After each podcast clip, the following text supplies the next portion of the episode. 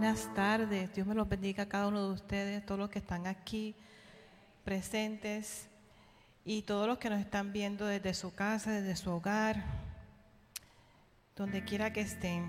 Muy bienvenidos son. Muy bienvenidos son. Gloria a Dios. Venimos aquí a alabarle, a exaltarle, a bendecir el nombre del Señor, a escuchar su palabra a crecer y por eso venimos aquí a reunirnos porque los carbones se mantienen encendidos cuando el cuerpo del Señor está junto. De lejos no se puede. Es muy bueno las vacaciones, es muy bueno salir, pero es bueno llegar de nuevo a la casa, a donde nos reunimos como hermanos, a recibir la bendición del Padre que nos da poder estar juntos como hermanos y crecer. Para eso estamos. Muy bienvenidos nuevamente a cada uno de ustedes. Quiero invitarlos a ustedes que en este tiempo que vamos a tener un espacio de una hora y media, dos horas, nos dispongamos a recibir la palabra, la bendición del Señor a través de nuestras alabanzas, a vez de de nuestra oración. Y así con, como conforme como ustedes se sientan, yo no les voy a decir levántense. Porque venimos a recibir la bendición, el amor al Rey de Reyes y el Señor de Señores. ¿Verdad? Quiero que leamos parte de la palabra y quisiera que ustedes puedan obtener la Biblia que tienen en sus bancas, nueva versión internacional, y vamos a estar leyendo Lamentaciones 3 del 22 al 23. Me está fallando la vista. Ay, Dios mío, santo. El que tenga la palabra ya en sus manos me dice un amén. Quiero escucharlos quiero escucharlo. Si se quiere levantar, es una palabra que da, nos alimenta de vida, de conocimiento, nos hace crecer espiritualmente y merece respeto. Así que también a los hermanos que nos están viendo desde sus casas, también los invito que aunque no lo estamos viendo, también honren al que nos dio esta palabra con mucho amor. Lamentaciones 3 del 22 al 23. El gran amor del Señor nunca se acaba y su compasión jamás se agota. Cada mañana se renueva sus bondades. Muy grande es su fidelidad. Amén. ¿Así lo creen? Grande es su fidelidad. Grande eres, Señor. Vamos a orarle al Padre. Vamos a presentar este tiempo. Vamos a presentar nuestros corazones, nuestros oídos, todo nuestro sentir para recibir lo que el Señor tiene para nosotros. Señor ha, ha preparado un banquete. Señor, gracias Padre Santo Dios, porque tu Espíritu Santo está aquí, porque tú has ramado tu bendición sobre nuestros hermanos, Padre Santo Dios, sobre esta iglesia, Padre mío Dios, que llega aquí en unidad, Padre Santo Celestial, a recibir de ti, Padre mío Dios. Oh, mueve, mueve, mueve todo lo que esté estancado, Padre Santo Celestial. Mueve, Señor Dios, renueva, renueva nuestra vida, nuestros corazones, nuestro andar, nuestro caminar, Padre Santo Dios.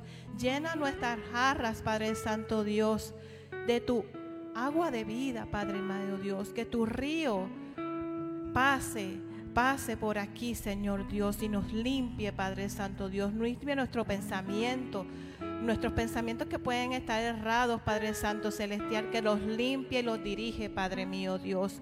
Que esté limpio, Señor Dios, para recibir de ti recibir de ti, Señor Dios, ese alimento puro, verdadero, Padre Santo Dios, que tú nos das, Señor Dios.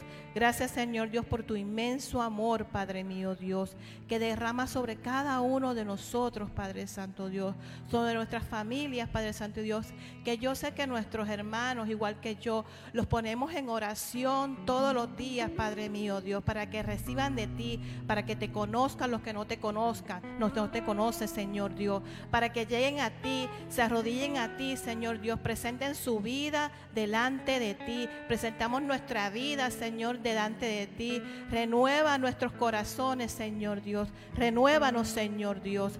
Señor Padre Santo, Dios, te presento a cada persona que vaya entrando por este lugar. Que la bendición tuya los inunde, Padre Santo Dios. Que tu amor tuyo lo inunde, Padre Santo Celestial que sienta algo diferente, Padre mío Dios, que sienta, Señor Dios, lo que es amor puro, Padre mío Dios. Amor puro, Señor Dios. Gracias, Señor Dios. Ayúdanos, Señor Dios, a amar a nuestros hermanos, a perdonar a nuestros hermanos, Señor Dios, cada día, cada mañana, cada noche, Señor Dios.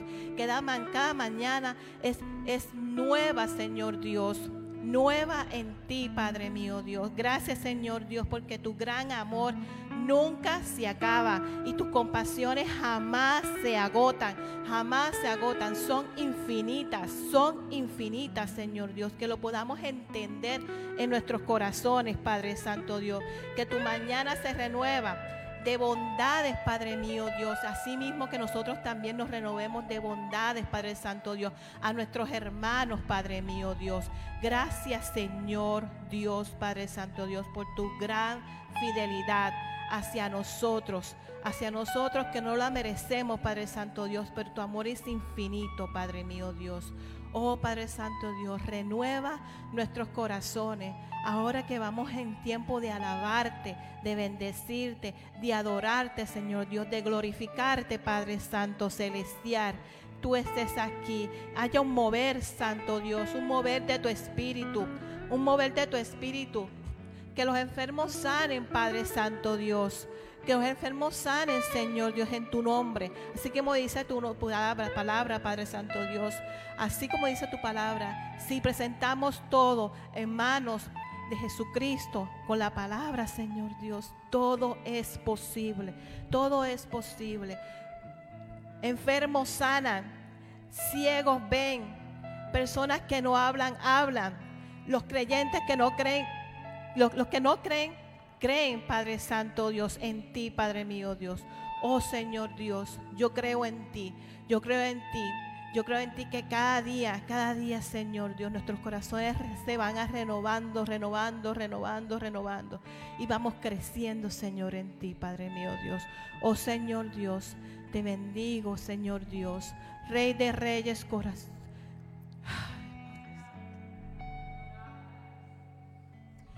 Dios es grande y poderoso. Dios es bello y maravilloso. Dios es, milagroso. Es el que nos hace los milagros día a día. Los milagros día a día. Gracias Señor Dios por tus milagros, por tus bendiciones, por tu amor, Padre Santo Dios. Oh Señor Dios, porque uno queda corto en palabras, Señor Dios. Queda corto en palabras para saber lo grande, lo maravilloso, lo invencible que tú eres, Señor Dios. Gloria a ti, Señor Dios. Gloria a ti en las alturas, Padre Santo Celestial. En tu nombre, amén y amén. Un fuerte aplauso para el Señor que se sienta en este lugar. Qué alegría verle, hermanos y hermanos. Este primer cántico es un cántico relativamente sencillo, es corto pero es un cántico poderoso. Porque es una alabanza que declara que el Señor está en este lugar. Y si usted cree que el Señor está aquí, que usted va a tener un encuentro con el Señor maravilloso hoy, yo le invito a que utilice todo su cuerpo, su mente, sus palmas, sus pies para alabar y bendecir su santo nombre. Para declarar una y otra vez que el Señor está en este lugar y que el Señor ha llegado para libertar, para sanar para romper cadenas y para transformar nuestras vidas. Aleluya.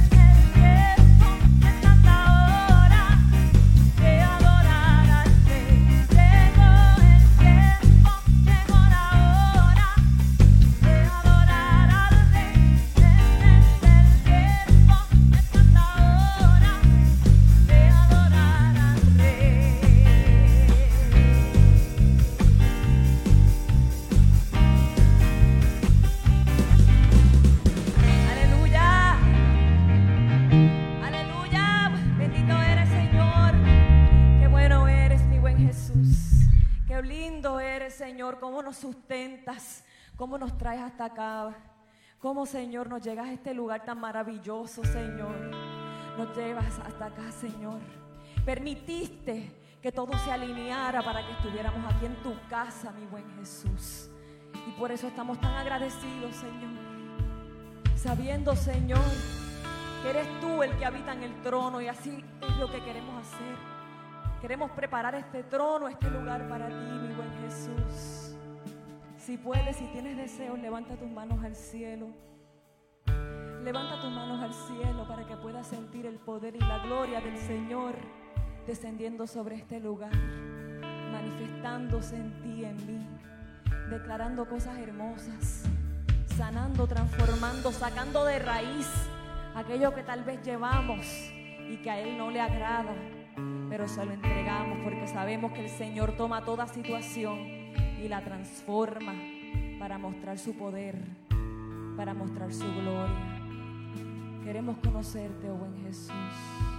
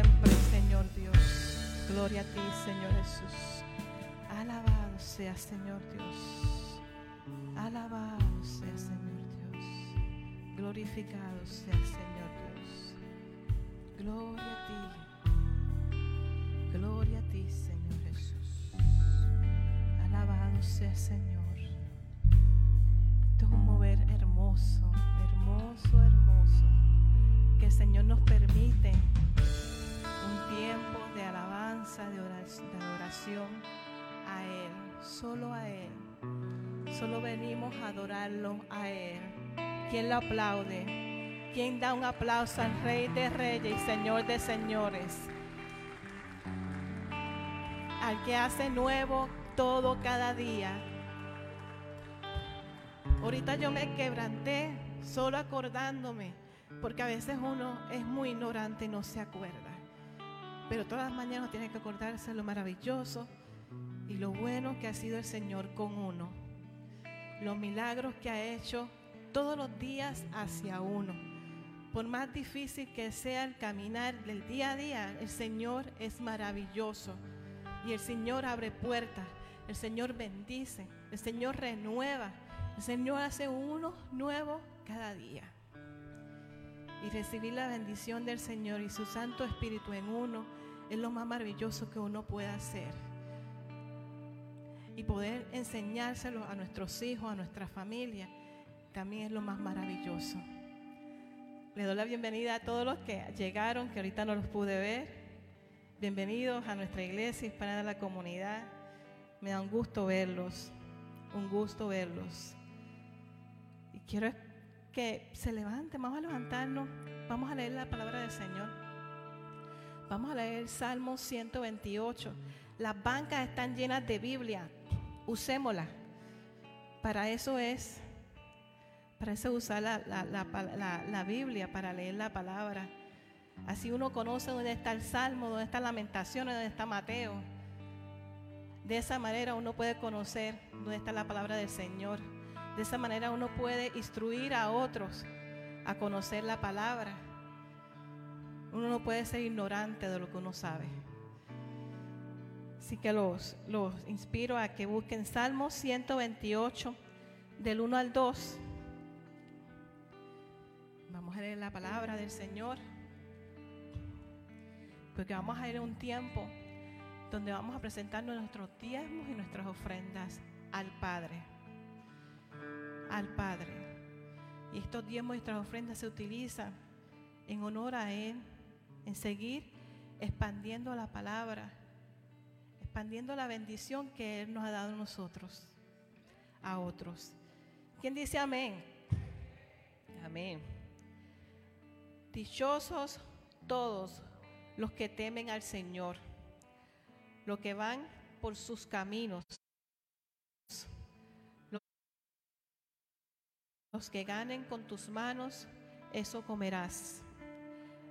Gozarás de dicha y prosperidad, dice el Señor. Y lo vuelvo a leer.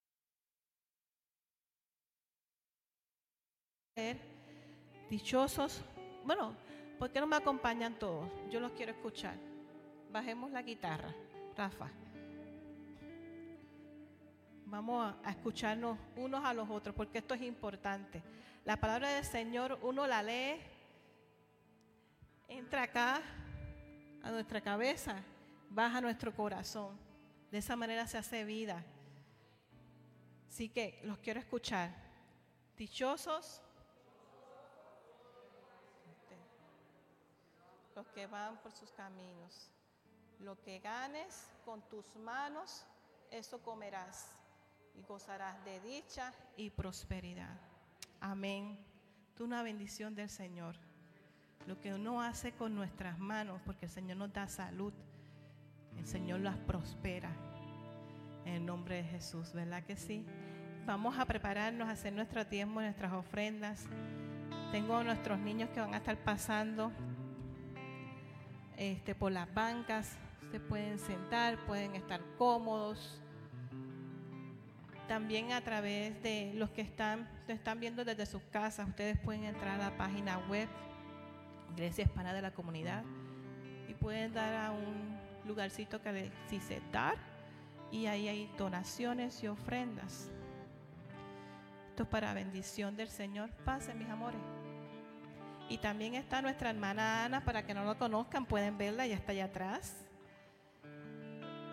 Eh, ella tiene los dispositivos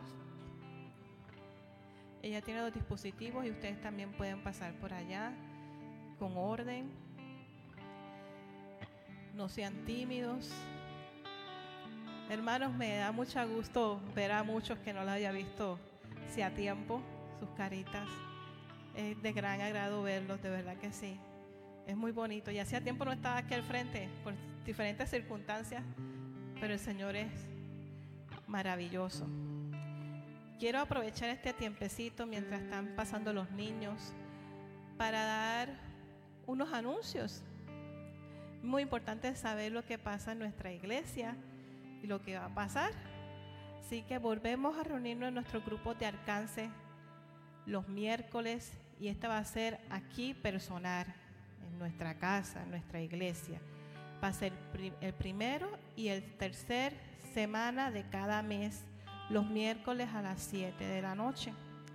Sería de mucha bendición poder recibirlos aquí eh, para poder hablar, para poder este, hablar de la palabra del Señor, tener compañerismo. Es importante conocernos, saber cuáles son sus necesidades, para así poder también apoyarnos en oración. También quiero decirles que hay un grupo de intercesión maravilloso que está creciendo en esta iglesia, que ora por ustedes y por mí, y por los que van a venir, por los que no conocemos, ¿verdad que sí, María? Así que María va a decir unas cosas importantes, que sería muy bueno que ustedes nos acompañaran, especialmente los domingos, antes del servicio, porque la oración tiene poder. El movimiento del Espíritu Santo es verdadero, pero necesitamos apoyo entre hermanos, orar unos por los otros, ¿verdad que sí, María? Así es, gloria a Dios, qué gusto estar aquí, qué gusto verles. Estoy muy contenta, como dice la palabra, mira cuán bueno y delicioso es habitar los hermanos juntos en armonía. Qué bueno estar en la casa del Señor. Me decía de Yanira, me hizo seña que, ay, que estoy, que yo estoy morenita. Y eso sí me da gusto, yo soy morenita, me encanta mi color. Y eso lo, lo, toma, lo tomé en Santo Domingo, en la República Dominicana. Y estoy muy contenta de estar de vuelta. Mis hermanos, ustedes saben que en la oración hay poder. En la oración hay poder. Y si es la voluntad de Dios, nuestras peticiones serán respondidas. Porque ya estoy oyendo por ahí muchos testimonios de cosas que parecían imposibles, que cuando nos reunimos los martes estamos orando por eso, los domingos a las 12 y 15 del mediodía estamos ahí atrás orando por sus peticiones. Y ya a mi persona se han acercado y me han mandado mensajes diciéndome cosas que parecían imposibles. Están sucediendo. Dios está respondiendo a nuestras oraciones. No desmayemos los martes a partir de las 5 de la mañana. Hasta las 6 estamos orando. Y ese mismo martes también estamos ayunando. Como el Señor le ponga en su corazón, como usted sienta. Lo importante es estar en la presencia del Señor el Señor va a ministrar nuestras vidas, el Señor va a estar respondiendo nuestras oraciones.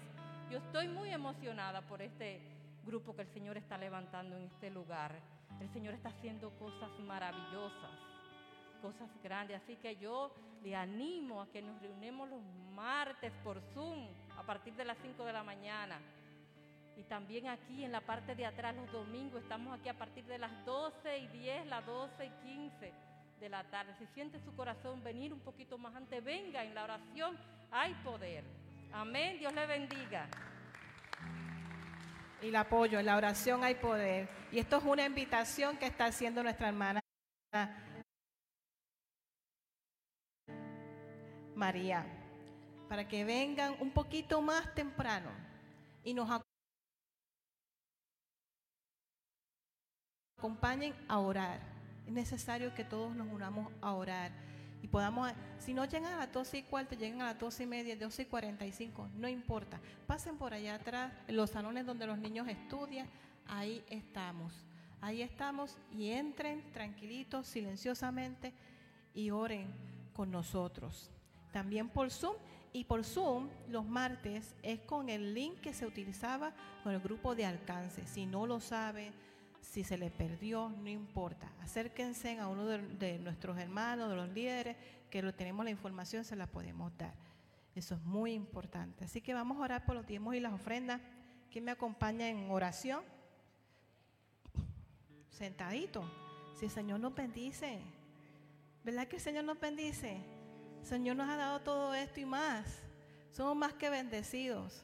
Estamos en una tierra próspera, bendecida podemos hablar la palabra del Señor libremente. ¿Quién dice amén? En otros sitios no se puede. Gloria a Dios. Gloria a Dios, porque así nosotros podemos. Podemos alabarle y glorificarle. Vamos a poner y presentar este, nuestras ofrendas, nuestros diezmos. Señor Dios, te doy gracias, Padre Santo Dios, por lo que nos has dado, Padre mío Dios. Aquí te ofrendamos y te diezmamos, Señor Dios. La parte que tú nos has dicho que te corresponde. Pero Señor Dios, te corresponde mucho más, porque tú nos das en abundancia. Gracias Señor Dios por darnos, por bendecirnos, bendecir a nuestra familia, Señor Dios, que no nos falta nada, Padre Santo Celestial. Gracias Señor Dios porque nos das salud, Padre mío Dios, nos das un trabajo, Señor Dios, nos das las fuerzas, Padre Santo Dios, para poder eh, mantener nuestra familia, Señor Jesús. Gracias, Señor Dios, porque estas bendiciones que tú nos das, los diezmos y nuestras ofrendas, Padre mío, Dios, son para bendecir a otros, Padre Santo Celestial, a otros que necesitan, Padre mío, Dios, en estos momentos, Padre Santo Dios. Si alguno de nuestros hermanos en su corazón tiene su necesidad, tiene un anhelo, Padre Santo Dios, contéstale su anhelo y su necesidad, Padre Santo Dios. Multiplícale, Señor Dios. Multiplica, Señor Dios, la bendición que tú le vas a dar a ellos, Padre mío Dios. Gracias, Señor, por bendecirnos, Padre mío Dios, en la escasez. Padre mío Dios. Gracias Señor por bendecirnos en la enfermedad. Gracias Señor Dios por bendecirnos en los momentos difíciles, Padre mío Dios, que estamos pasando, Padre Santo Celestial. Gracias Señor Dios tu nombre. Amén. Amén. Y digo en la necesidad y todo eso, porque aunque no crean, todavía estamos en una pandemia. Todavía estamos pasando situaciones difíciles. En el otro lado del mundo están pasando situaciones más difíciles todavía. Así que es de bendición poder tener y proveer y dar. Así que vamos, quiero llamar a los niños que pasen ordenadamente con su maestra. ¿Dónde está la maestra de ellos hoy? Ah, Elizabeth. Ordenadamente, no corran, mis amores.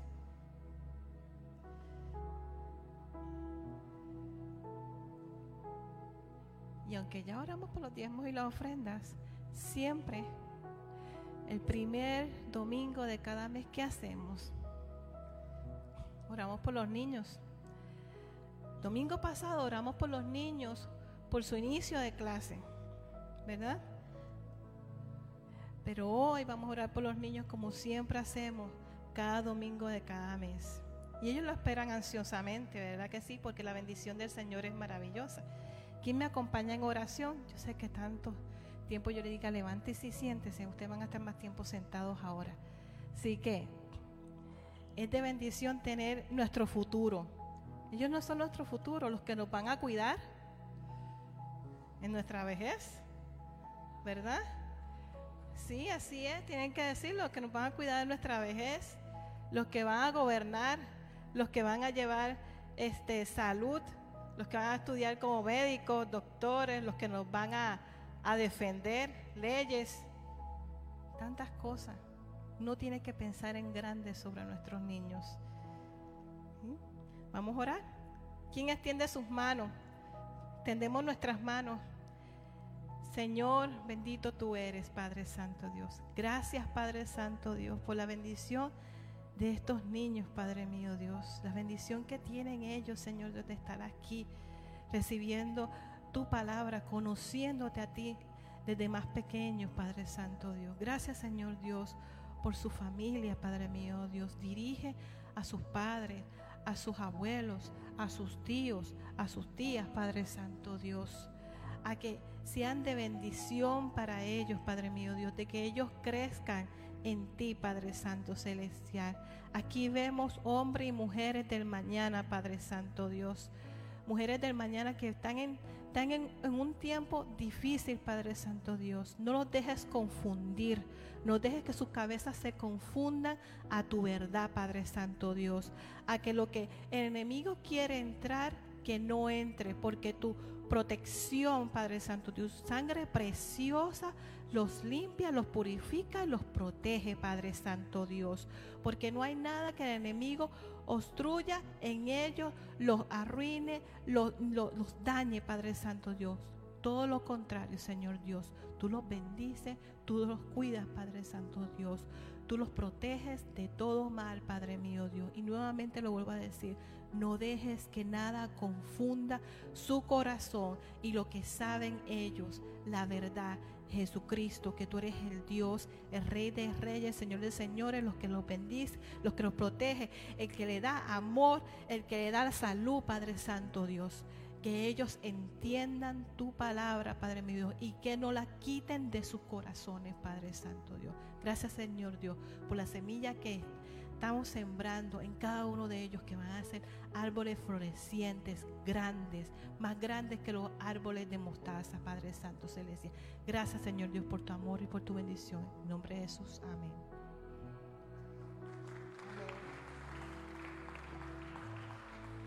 Ahora sí, los dejo con nuestro pastor César.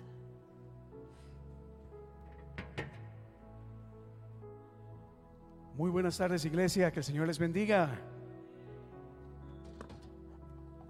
Qué bueno es Dios, ¿verdad? Ya conmigo, bueno es Dios. Y para siempre es su misericordia. Siempre, eh, realmente, como les digo, me alegra mucho poder estar acá con ustedes, poder verles en un día tan, tan especial. Cuando hablamos de las cosas de Dios, eh, hay muchas cosas que a mí me llaman la atención. He tenido la bendición de haber crecido en un hogar cristiano y, he estado en la iglesia toda mi vida. Hay muchas cosas que me gustan de la iglesia, de la vida cristiana, de la fe. Hay cosas que me cautivan, cosas que, que me emocionan, cosas tan, tan impresionantes que hasta me gusta compartirlas en las redes sociales. Y cuando pongo este tipo de mensajes, versículos, pasajes que a mí me gustan, De vez en cuando recibo uno que otro like, porque son pasajes que a mí me emocionan mucho. Por ejemplo, hay uno que a mí me agrada bastante, uno que encontramos en el libro de Juan, momento en que Jesús comparte con la hermana de Lázaro, le dice, mira, no te he dicho que si crees verás la gloria de Dios. Y a mí me llama mucho la atención este pasaje, porque me hace recordar de que cuando tengo fe podré ver, podré ver cosas maravillosas en mi vida. Milagros pueden ocurrir. ¿Cuántos, cuántos lo creen? No, levante su mano si usted lo cree. Amén. Si creyéremos, veremos la gloria de Dios. Y yo he compartido este pasaje en Facebook, en las redes sociales, y a la gente le gusta este tipo de mensajes. Otro, otro que me agrada mucho, cuando pienso en los caminos de Dios, en el Evangelio, en la palabra, es el saber de que aún en momentos de aflicción, en momentos de problemas, en momentos de dificultad, en Cristo o en Dios puedo encontrar paz y fortaleza. Yo he experimentado momentos de angustia y sé que cuando oro y busco y tengo fe en Dios, el Señor trae una paz a mi ser. Y usted quizás lo sabe mejor que yo. Usted la gente le ha dicho, pero ¿cómo puedes estar tan tranquila cuando tienes estos problemas? La gente no entiende este tipo de paz. Pero los que tenemos fe en Dios sabemos de que ponemos nuestras cargas, nuestros problemas, nuestras ansiedades a los pies de Cristo y Dios obra en nuestras vidas. Dios nos da paz, Dios nos da consuelo, Dios nos fortalece. Otras de las cosas que me gustan de la Biblia, de los caminos de Dios, es el saber de que Dios está a nuestro lado y en Él somos más que vencedores. Y no solo eso, sino que Él nos da poder y autoridad sobre muchas cosas en el nombre de Cristo. La Biblia nos dice que aún la enfermedad se somete al nombre de Cristo. No hay problema más grande que el Señor. Dios es más grande que todas y cualquier situación. Oiga lo que dice la Biblia. Y estas señales seguirán a aquellas personas que le creen. En mi nombre, diga conmigo, echarán fuera demonios hablarán nuevas lenguas, tomarán en las manos serpientes y si bebieren cosa mortífera no les hará daño. Sobre los enfermos pondrán sus manos y estos sanarán. Pasajes como este, ligado a la intercesión, nos recuerda de que nosotros tenemos el respaldo de Dios, el respaldo divino, para que cosas sucedan y sean transformadas. Y no es por nuestra propia capacidad, no es por nuestro talento, habilidad, ni cómo nos vemos, es por el nombre de Cristo Jesús.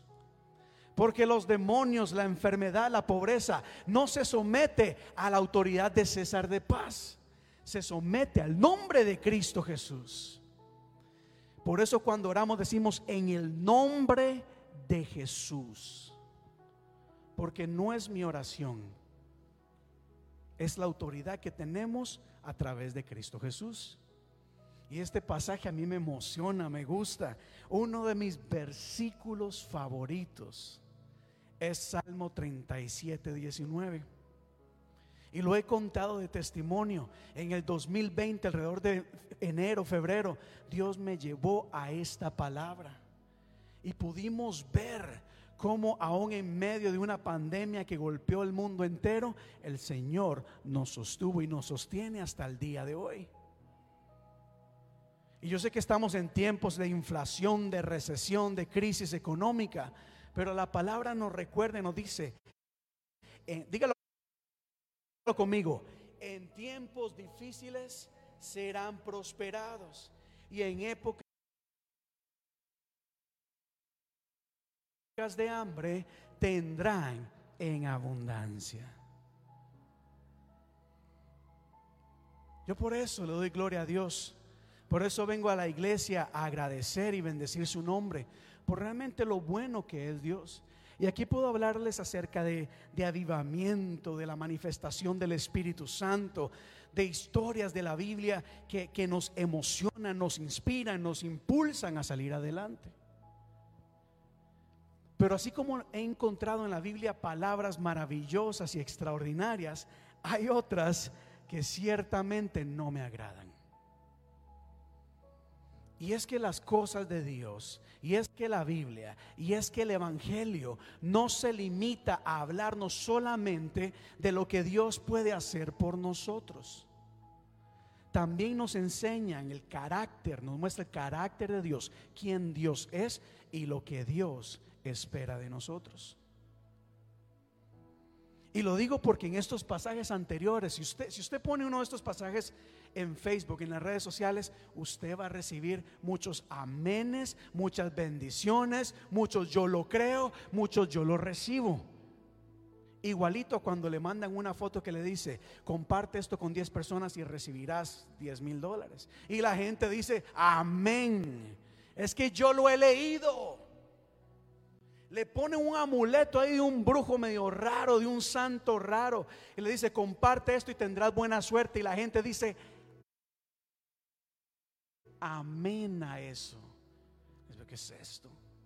Porque a la gente le gusta este tipo de, mensajes. Pero en la Biblia encontramos una serie de enseñanzas, una serie de principios que en lo personal, yo, César de Paz, me cuesta aceptarlos. Me cuesta estar de acuerdo con ellos. Hay cosas en la Biblia que yo he leído que a mí no me agradan, que me incomodan, porque me confrontan, porque siento que están demandando, que Dios está demandando algo de mí. Pero ciertamente Jesús dijo, el que quiera seguirme, que tome su cruz y me siga.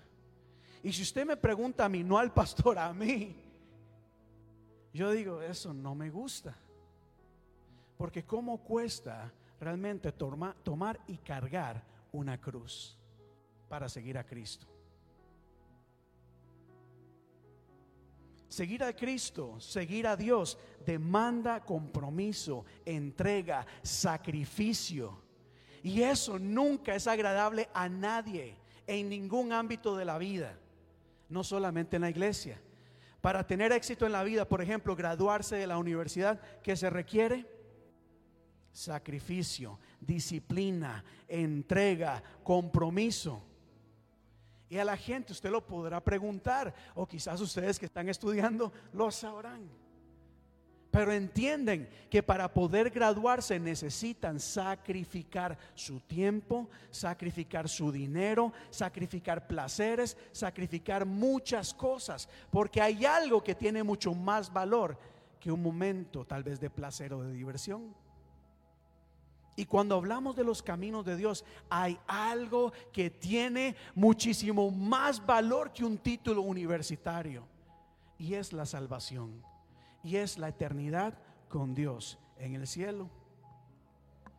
Pero así como la vida exige de mí disciplina, constancia, perseverancia, lucha, entrega, cuanto más las cosas de Dios. Cuánto más las cosas de Dios exige y demanda que luchemos, que nos esforcemos, que demos nuestro mayor esfuerzo para poder realmente experimentar la gloria de Dios en nuestras vidas. Y eso no es algo que sea agradable. A esto, esto a la gente no le agrada. Es más fácil que pasen adelante para que alguien ore, para que haya un milagro en la vida de ellas, pero continuar en una vida disciplinada, desordenada y no tener que cambiar. Bueno, digan un amén o algo ahí, aunque sea digan ouch, para saber que están acá. Pero es que ciertamente, iglesia, mire, hay un pasaje que quiero compartir. Está en el libro de Josué. Josué dice así. Luego Josué leyó todas las palabras de la ley. Leyó acerca de los milagros, de las bendiciones, de la prosperidad, de la sanidad, de la fortaleza, de la paz, del consuelo, pero también les leyó las consecuencias de toda desobediencia e indiferencia a Dios. Él les dijo, si obedecen van a ser bendecidos, pero si no obedecen, si mantienen un corazón rebelde, aquí están las consecuencias.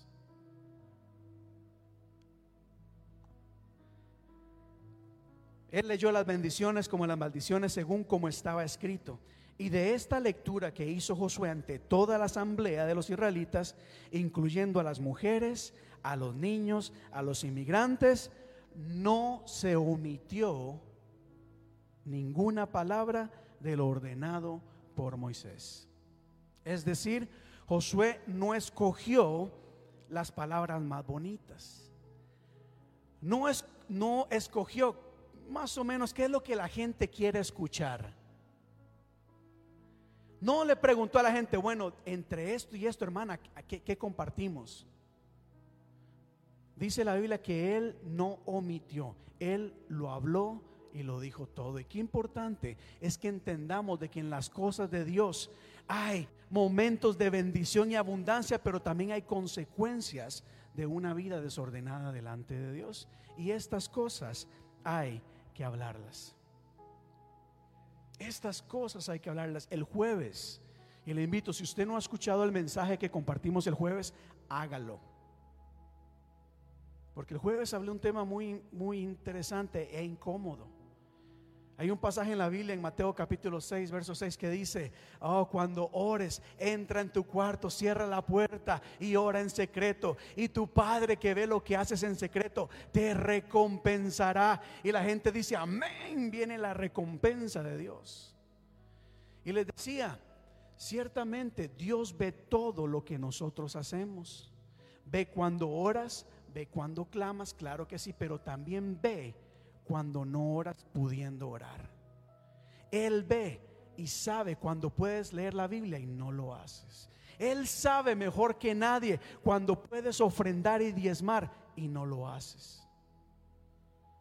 Y usted me puede decir, pastor, es que Dios sabe, no le tengo que dar explicaciones a usted ni a nadie, solo a Dios.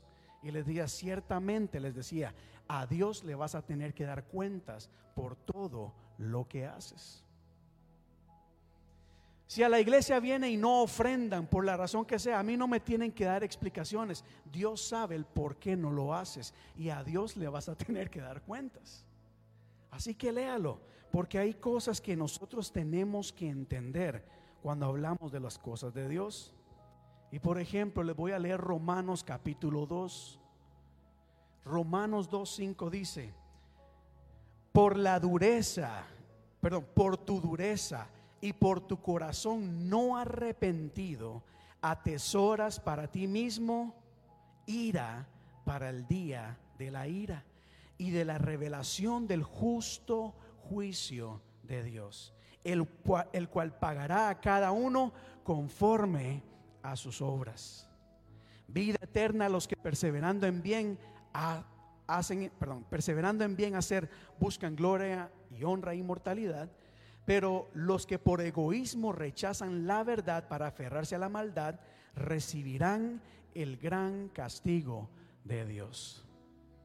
Ponga usted esto en Facebook y ¿qué le van a decir? ¿Qué cree usted que alguien le va a decir si usted le comparte este versículo?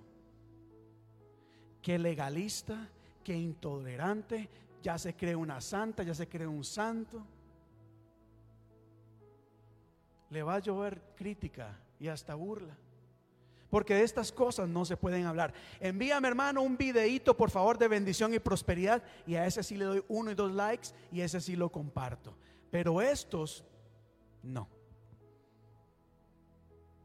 Segunda de Tesalonicenses capítulo 1, versos 7 y 9 dice, cuando el Señor Jesús sea revelado desde el cielo con sus poderosos ángeles en llama de fuego, dando castigo a los que no conocen a Dios y a los que no obedecen el Evangelio de nuestro Señor Jesús. Es decir, los desobedientes, los rebeldes, los que saben lo que Dios espera de ellos y no lo hacen, dice la Biblia, estos sufrirán el castigo de la eterna destrucción, excluidos de la presencia del Señor y de la gloria de su poder. Léalo, medítelo. La Biblia nos dice que cuando andamos en desobediencia, que cuando sabemos lo que tenemos que hacer y no lo hacemos, eso es desobediencia y la desobediencia tiene consecuencia. Y los desobedientes, dice la Biblia, serán castigados. Y yo sé que esto no es no es agradable. Y este pasaje no es solamente para los impíos allá afuera. ¿Saben una cosa de que me he dado cuenta a través de la vida de fe cristiana, de tantos años en la iglesia? Que en la misma iglesia hay tanta rebeldía y desobediencia. En la misma, en la misma iglesia donde alabamos a Dios hay tanta desobediencia. La Biblia dice, establece una y otra vez, por ejemplo, que tenemos que leer la Biblia. Es más, la Biblia dice, nunca se apartes de tu boca este libro, sino que medita en él, recítalo de día y de noche. Pero si yo pregunto cuántos de ustedes leen la Biblia todos los días y meditan en él, la verdad es que no todos lo hacen.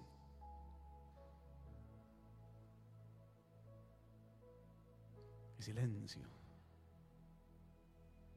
Esa es la verdad.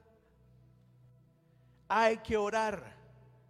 Como predicaba la semana pasada, estas cosas no deben ser una carga, no es una obligación, es una bendición. Sin embargo, muchas personas no oran. Dios dice, aquí estoy, aquí estoy, quiero estar contigo, pero nuestra rebeldía nos lleva a no querer buscar de Dios. ¿Sabe? Siempre, siempre me llama la atención cómo queremos estar una eternidad con Dios en el cielo, pero en la tierra lo mantenemos de lejitos. Yo sí quiero ir al cielo y pasar una eternidad con Él, pero mientras esté en la tierra no hay tiempo. Pastores, que usted sabe es el último día de verano. Si fuera el último domingo de tu vida, Piensa en esto, porque cuánta gente hoy no están en las iglesias. Y bueno, cuánta gente no está. Porque es el último domingo del verano, pero si fuera el último domingo de tu vida. Y estoy hablando principalmente de aquellas personas, y usted lo sabe. No que, sí, vamos a tomar un día, es el único que podemos, vamos a pasar en familia o divertirnos, eso está bien. Estoy hablando de aquellas personas que el domingo es feriado, el próximo hace mucho frío, el próximo hace mucho calor, el próximo me llegó una visita de sorpresa. Yo aquí en Estados Unidos, en más de 20 años que tengo, a mí nunca me ha llegado nadie de sorpresa.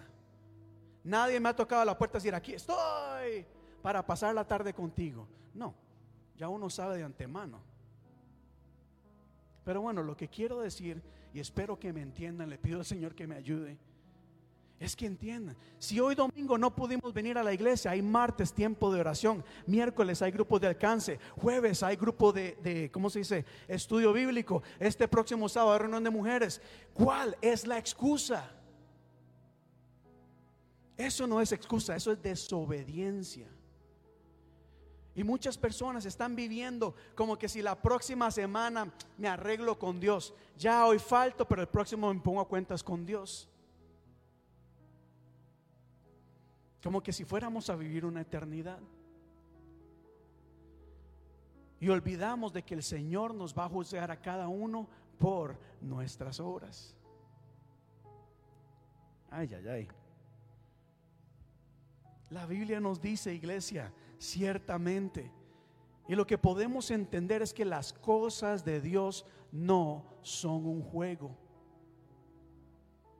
Las cosas, la oración no es un juego, leer la palabra no es un juego, congregarnos no es un juego, venir a la iglesia, orar, ofrendar, alabar no es un juego, servirle a Dios no es un juego, no es algo que hacemos si nos sobra tiempo. Gálatas 6, 7 dice, miren, no se engañen, por favor, de Dios nadie se burla. Porque a mí me podrán decir, pastor, es que no pude ir o no puedo hacer o no puedo dar por esto y esto y esto. Y yo les voy a creer porque no tengo por qué dudar. Pero al fin y al cabo el Señor sí sabe por qué no hacemos lo que quizás podemos hacer.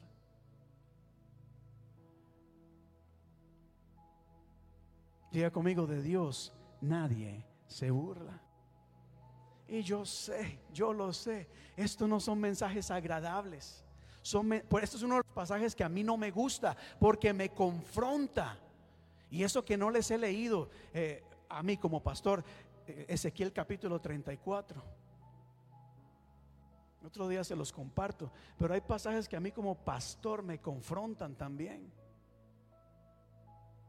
Pero es más fácil y mejor un, un, un videito de, Dios te va a bendecir y te prosperará. En esta semana, no te preocupes, todo te va a salir bien. Avanzo, avanzo, porque hay algo más que la Biblia nos enseña. Y nos dice que Dios es santo. Diga conmigo, santo. Nos habla de la santidad de Dios. Y no solo eso, no solo nos dice Dios es santo, nos dice ustedes también deben ser santos porque Dios es santo. Salmo 34, 24 dice, ¿quién puede subir al monte del Señor? ¿Y quién puede estar en su lugar santo? El de manos limpias y corazón puro, el que no ha alzado su alma a la falsedad ni ha jurado en engaño. En otras palabras, ¿quién de nosotros podemos decir, Señor, ¿dónde estás? Allá voy como si nada. Hay que entender de que el cielo es un lugar santo porque ahí está el Señor. Y tú y yo no somos perfectos, ninguno de nosotros acá somos santos. Es ahí la importancia del sacrificio de Cristo Jesús. Dios es santo y muchas veces tomamos a Dios a la ligera. Es increíble cómo hay otras religiones en el mundo que Dios guarde decir algo de ellos. Hubo un periódico que hizo una, una broma del Dios de, de una religión y se le vino el mundo entero porque qué injusticia, qué racismo. Los trataron de lo peor. Pero de Jesús, ¿qué dice la gente? ¿Cuál es el concepto del cristianismo en el mundo? ¿Cuál es el concepto de Dios dentro de la misma iglesia? Decimos, el altar es un lugar santo. Ah, el altar es un lugar santo. Y pregunto, ¿cuándo fue la última vez que viniste acá? y doblaste rodilla porque esto es un lugar santo, o viniste a limpiarlo, o viniste realmente a cuidarlo. Olvidamos la santidad de Dios. Dice la Biblia, este pasaje en Levítico capítulo 10, nos dice, que habían dos hombres llamados Nabat y Abiú, hijos de Aarón.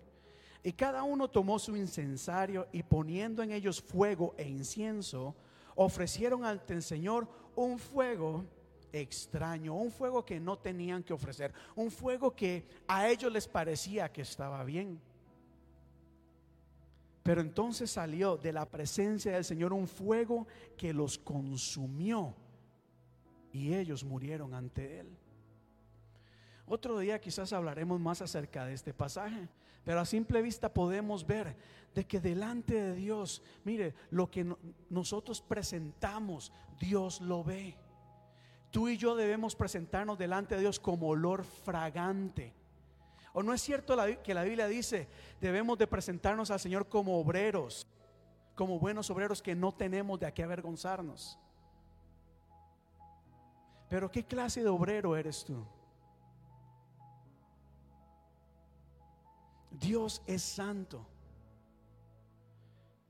A Dios hay que darle lo mejor, hay que venir con la mejor actitud, con lo mejor de nosotros. Lo que le damos a Dios tiene que ser lo mejor. Porque Dios es santo.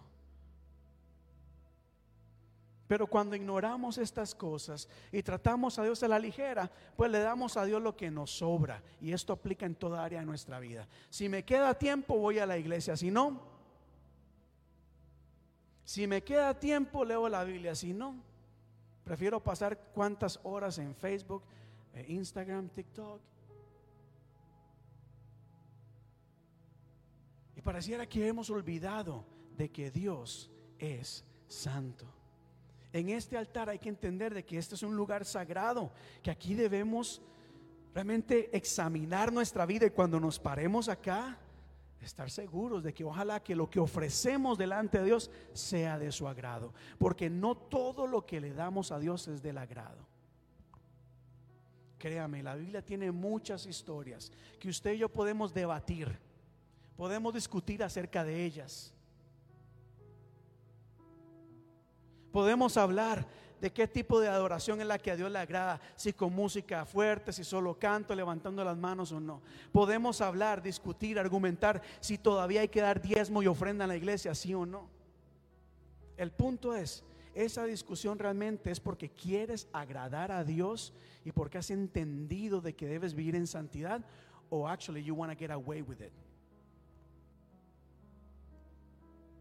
¿Por qué quieres tener este tipo de conversaciones?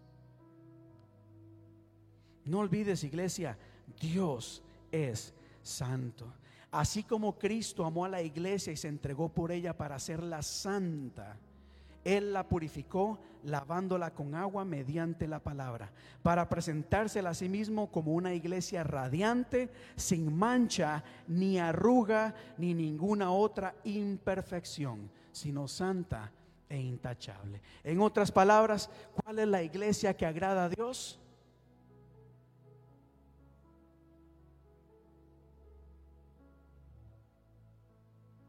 Ah, pero es que solo Cristo es quien la hace pura. Claro que sí, gracias a la misericordia del Señor, pero eso no nos exime a nosotros de no esforzarnos por vivir de una manera que sea agradable a Dios.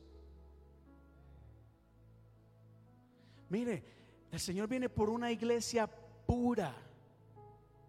Y si reflexionamos, ¿estamos viviendo en pureza? ¿O estamos viendo lo que no debemos ver? Hablando lo que no debemos hablar, haciendo lo que no debemos hacer.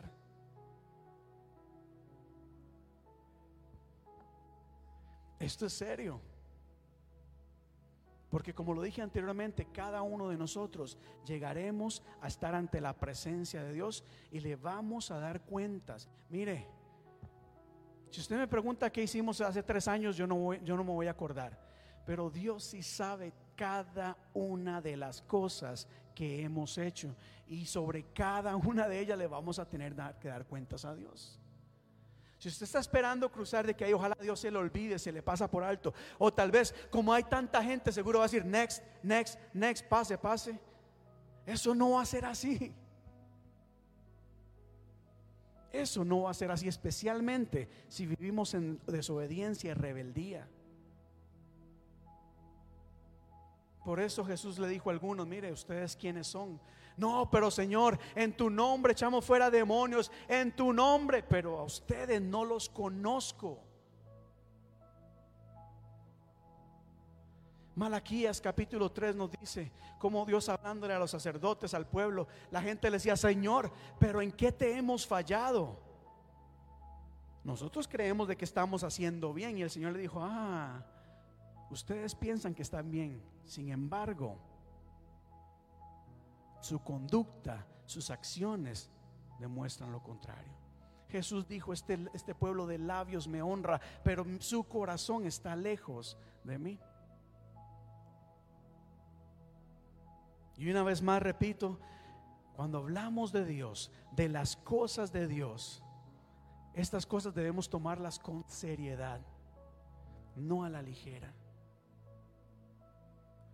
Esto es algo muy serio que tiene repercusiones eternas. Y ya voy terminando acá que los veo muy callados, muy serios. La Biblia dice, bueno, y yo creo, esto fue algo que yo puse, ciertamente yo no les hablo esto el día de hoy porque yo considere ser santo yo mismo, en lo más mínimo, en lo absoluto. Ninguno de los que estamos acá somos santos. Ninguno.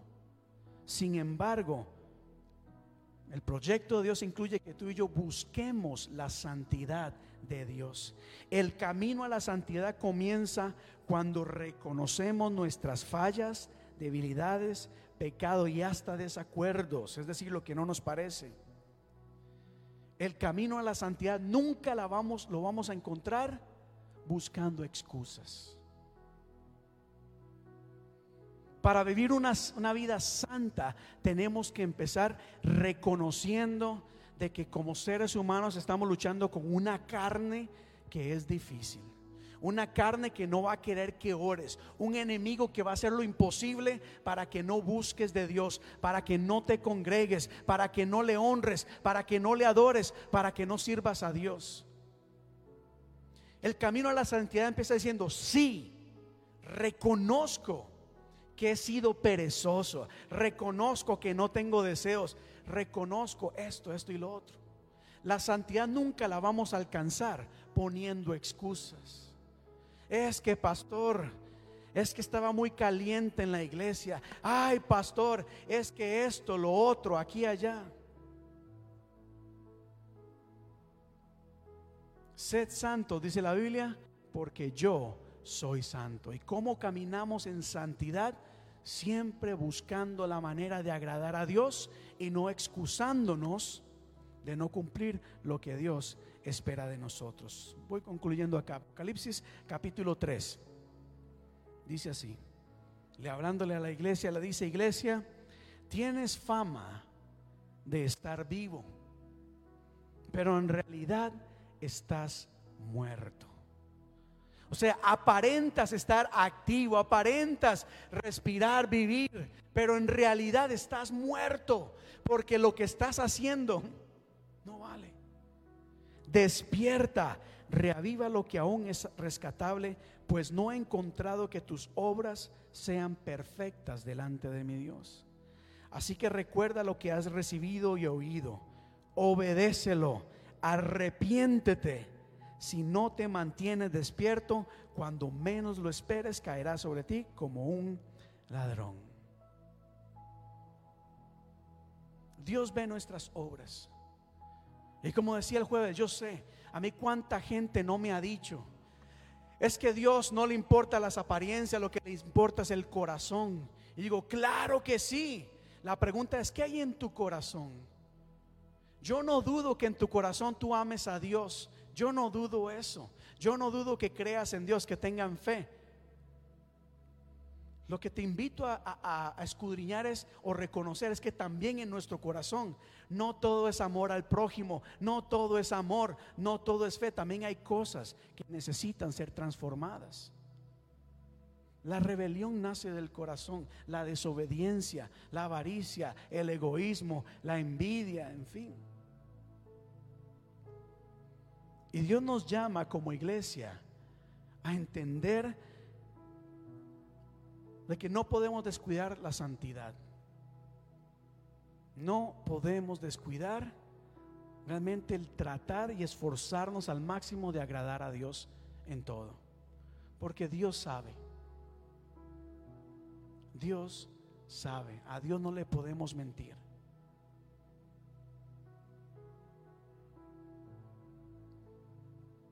Y dice la Biblia, si se humillara mi pueblo sobre el cual mi nombre es invocado, y oraren y buscaren mi rostro y se convirtieren de sus malos caminos, entonces yo oiré desde los cielos y perdonaré sus pecados y sanaré su tierra. Es decir, antes de que haya bendición, antes de que haya abundancia, antes de que haya sanidad, antes de que hayan todas estas cosas, primeramente debe haber arrepentimiento y humillarnos delante de Dios. Porque yo sé que lo más agradable es pedir al Señor que nos bendiga, que nos prospere, que nos sane, que nos fortalezca, que nos dé tantas cosas. Pero qué difícil es darle a Dios. Qué difícil es arrepentirnos, es decir, dejar de hacer cosas quizás que nos agradan, que nos gustan, pero que a Dios no le agrada. Y Dios busca humillación. Antes de haber bendición debe haber humillación. Antes de experimentar abundancia debe haber, mire, arrepentimiento.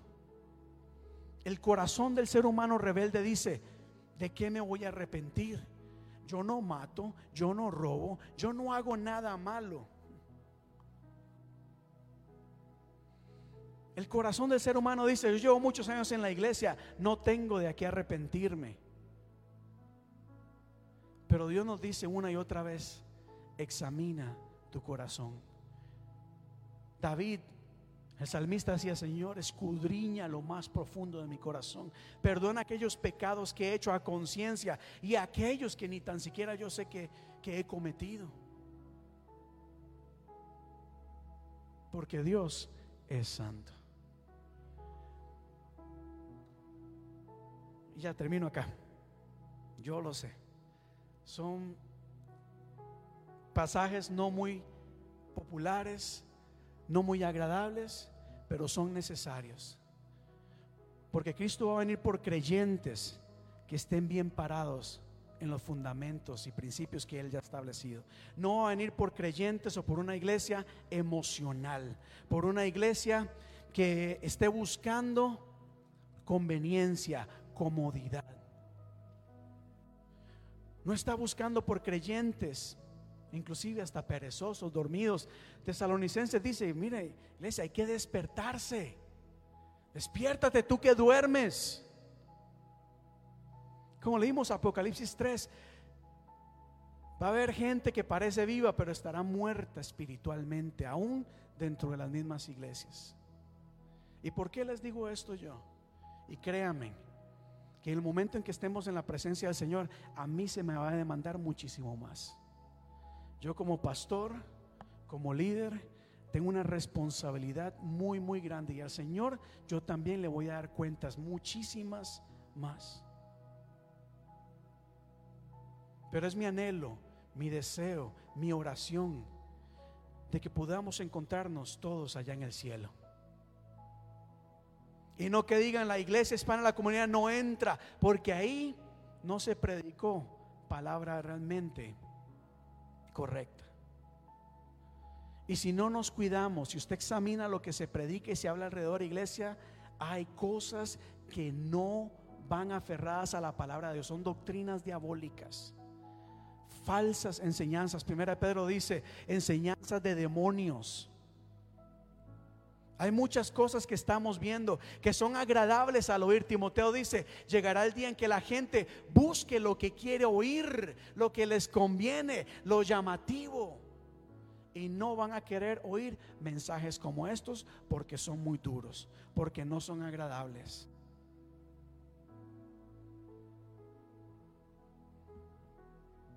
Cuando buscas en YouTube escuchar un mensaje, ¿qué buscas?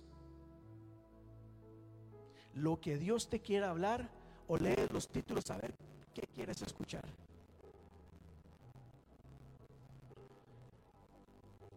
Estás buscando algo que te guste, abundancia, prosperidad o, cómo salir de problemas, etcétera, etcétera. O estás buscando lo que Dios te quiera hablar. Porque yo he sido uno de esos que he buscado, escuchado un mensaje, empiezo, no, este no, busco otro, no, este no, este, ah, este sí me gustó, este sí me agradó a mí. Pero a través de los años he aprendido y le he pedido a Dios que tenga misericordia de mí y realmente guíe mi vida. Aunque esa guía signifique que tenga que ser una persona comprometida, que aprenda a sacrificar mi vida, mi tiempo, muchas cosas. ¿Por qué? Porque todo lo que yo estoy sacrificando en este mundo, en este tiempo terrenal, recompensa tendré ya en el cielo.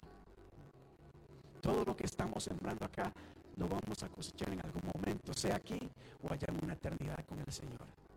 Y yo estoy completamente seguro de que Dios quiere pasar una eternidad contigo allá en el cielo.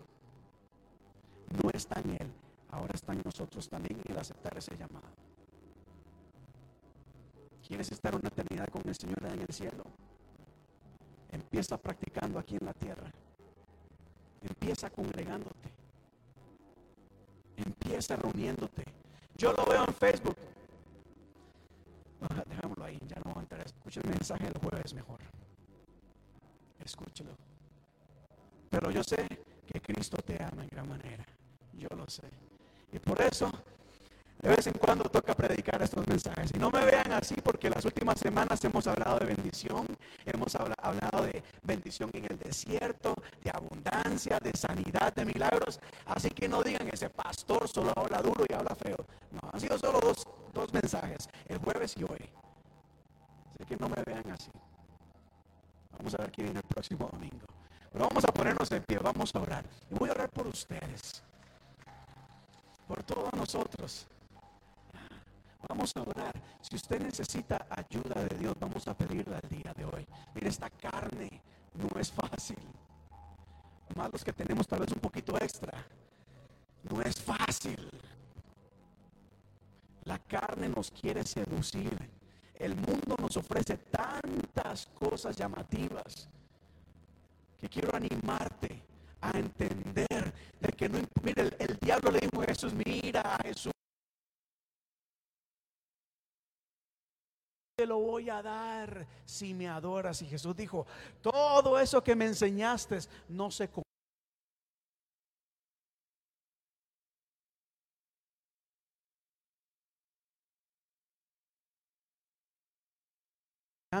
comprométete con Dios, no conmigo, pero sé una persona realmente firme. Como dijo Jesús, Mateo capítulo 6 creo que es, eh, que tú sí sea así, que tú no sea no. Pero deja de andar jugando. Deja de andar siendo inconstante. Deja de andar hoy sí, mañana no. Hoy sí voy a servir en la iglesia, pastor. Este próximo domingo yo estoy lo que necesite. Y llega el domingo y ni se aparece. No. Aquí vamos realmente a esforzarnos. Pero voy a orar por ustedes porque sé que esto no es fácil. Y de la misma manera les pido que oren por mí. Porque esto no es fácil. Esto no es nada fácil. Los caminos de Dios, Daisy, no son color de rosa, ¿verdad? Muchas veces andamos, como dice el libro de Ezequiel, entre espinos. Y uno mete panza, pero lo raya aquí una espina. Y uno da un paso y se le mete una espina en el pie. Pero la Biblia dice que a pesar de eso, ahí va a estar con nosotros en todo momento. Oramos. Padre, gracias, bendito tú eres, Señor. Venimos delante de ti en esta tarde honrando y glorificando tu nombre, agradeciendo, Señor, lo bueno que tú has sido con nosotros. Gracias por tu amor, por tu gracia, por tu misericordia. Es decir, que aún nosotros sin ser merecedores, Padre, tu amor nos ha alcanzado. Aun cuando somos pecadores, aun cuando abiertamente y sabiendo hemos tomado la decisión de desobedecerte y hasta de mentir en algunas ocasiones, aún así tu amor nos alcanza. Por eso te damos gracias, Padre. Yo como pastor, Padre, te doy gracias porque siendo una persona tan imperfecta, a ti te ha agradado pues tenerme acá el día de hoy. Pero ciertamente antes de avanzar en esta oración y poner delante de ti toda petición, queremos, Señor, presentarnos de ti con un corazón humillado. Y aquí quiero invitarte, iglesia. Tomemos un tiempo para humillarnos delante de Dios. Para humillarnos. Es decir, reconocer que hemos fallado. No le busques las vueltas a las cosas. No te pongas a discutir en tu mente ah, es que esto no sé si es pecado o no. Si hay algo dentro de ti llamándote, mira, dile, Señor, perdóname. Humíllate delante de la presencia del Señor. Toma este momento para arrepentirte de todas aquellas, no solamente faltas o errores, de aquellos pecados que has cometido, sabiendo que los has cometido. Es necesario que nuestro corazón sienta ese dolor de arrepentimiento y que podamos humillarnos delante de Dios, que entendamos, iglesia, de que, el amor de Cristo es tan grande que no merece nuestra traición, que no merece nuestra indiferencia. El Señor busca un pueblo realmente que se humille delante de Él. La altivez, el orgullo nos dice, yo no he hecho nada malo, no tengo de qué humillarme. El Espíritu Santo nos dice, mire, siempre hay cosas que debemos cambiar a fin de agradar a Dios. Ninguno de los que estamos aquí somos santos. No tengas temor de, de, pedirle al Señor perdón. No tengas temor porque todos somos pecadores. No te enfoques en tal vez en la vergüenza. Enfócate en la gracia. Enfócate en el perdón, en la misericordia, de que no importa lo que hayas hecho, en Cristo alcanzas misericordia. El Señor te lava, te purifica. Cristo entregó su vida para presentarte delante de Dios. Una iglesia sin mancha y sin arruga. Lo que te he querido decir en esta tarde es que no menosprecies el sacrificio de Cristo. No lo ignores, no lo trates como algo ordinario, común y corriente. No, Cristo entregó su vida por ti. Y dile, Señor, gracias, Padre, gracias. Así como hemos presentado, Padre, delante de ti nuestros pecados, nuestra desobediencia, nuestra rebelión, oh Dios, Padre, también delante de ti nos acercamos con la confianza de que en ti encontramos misericordia de que en ti encontramos perdón, oh Dios. Gracias, ante, venimos delante de ti ante el trono de la gracia, encontrando, Señor, esa sanidad del pecado primeramente. Señor, restaura nuestras vidas, restaura cada vida en este lugar, oh Dios. Restaura corazones. Padre, mira todo pecado que hay en este lugar, Señor. Consúmelo, Dios, con ese fuego. Consúmelo, deshace toda iniquidad, oh Dios, en este momento, en el nombre de tu Hijo amado Jesús. Porque queremos agradarte, porque hemos entendido de que como tú eres santo, nosotros debemos esforzarnos por vivir en santidad. Debemos despojarnos de ese lastre del pecado que nos acecha. Señor Padre, que caiga de nosotros todo pecado en el nombre de Jesús. Purifícanos, purifícanos en esta tarde. Si hay alguien aquí que ha pecado, que en este momento pueda hallar misericordia en ti.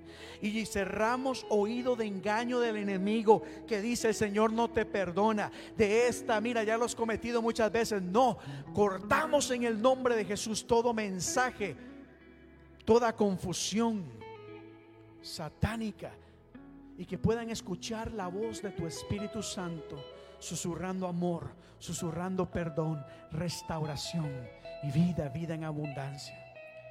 Pero así, Señor, como hemos agradecido, así como hemos confesado nuestro pecado delante de ti, así, oh Dios, como también recibimos gracia y misericordia, yo te pido que en este momento mire, mires a cada persona acá presente.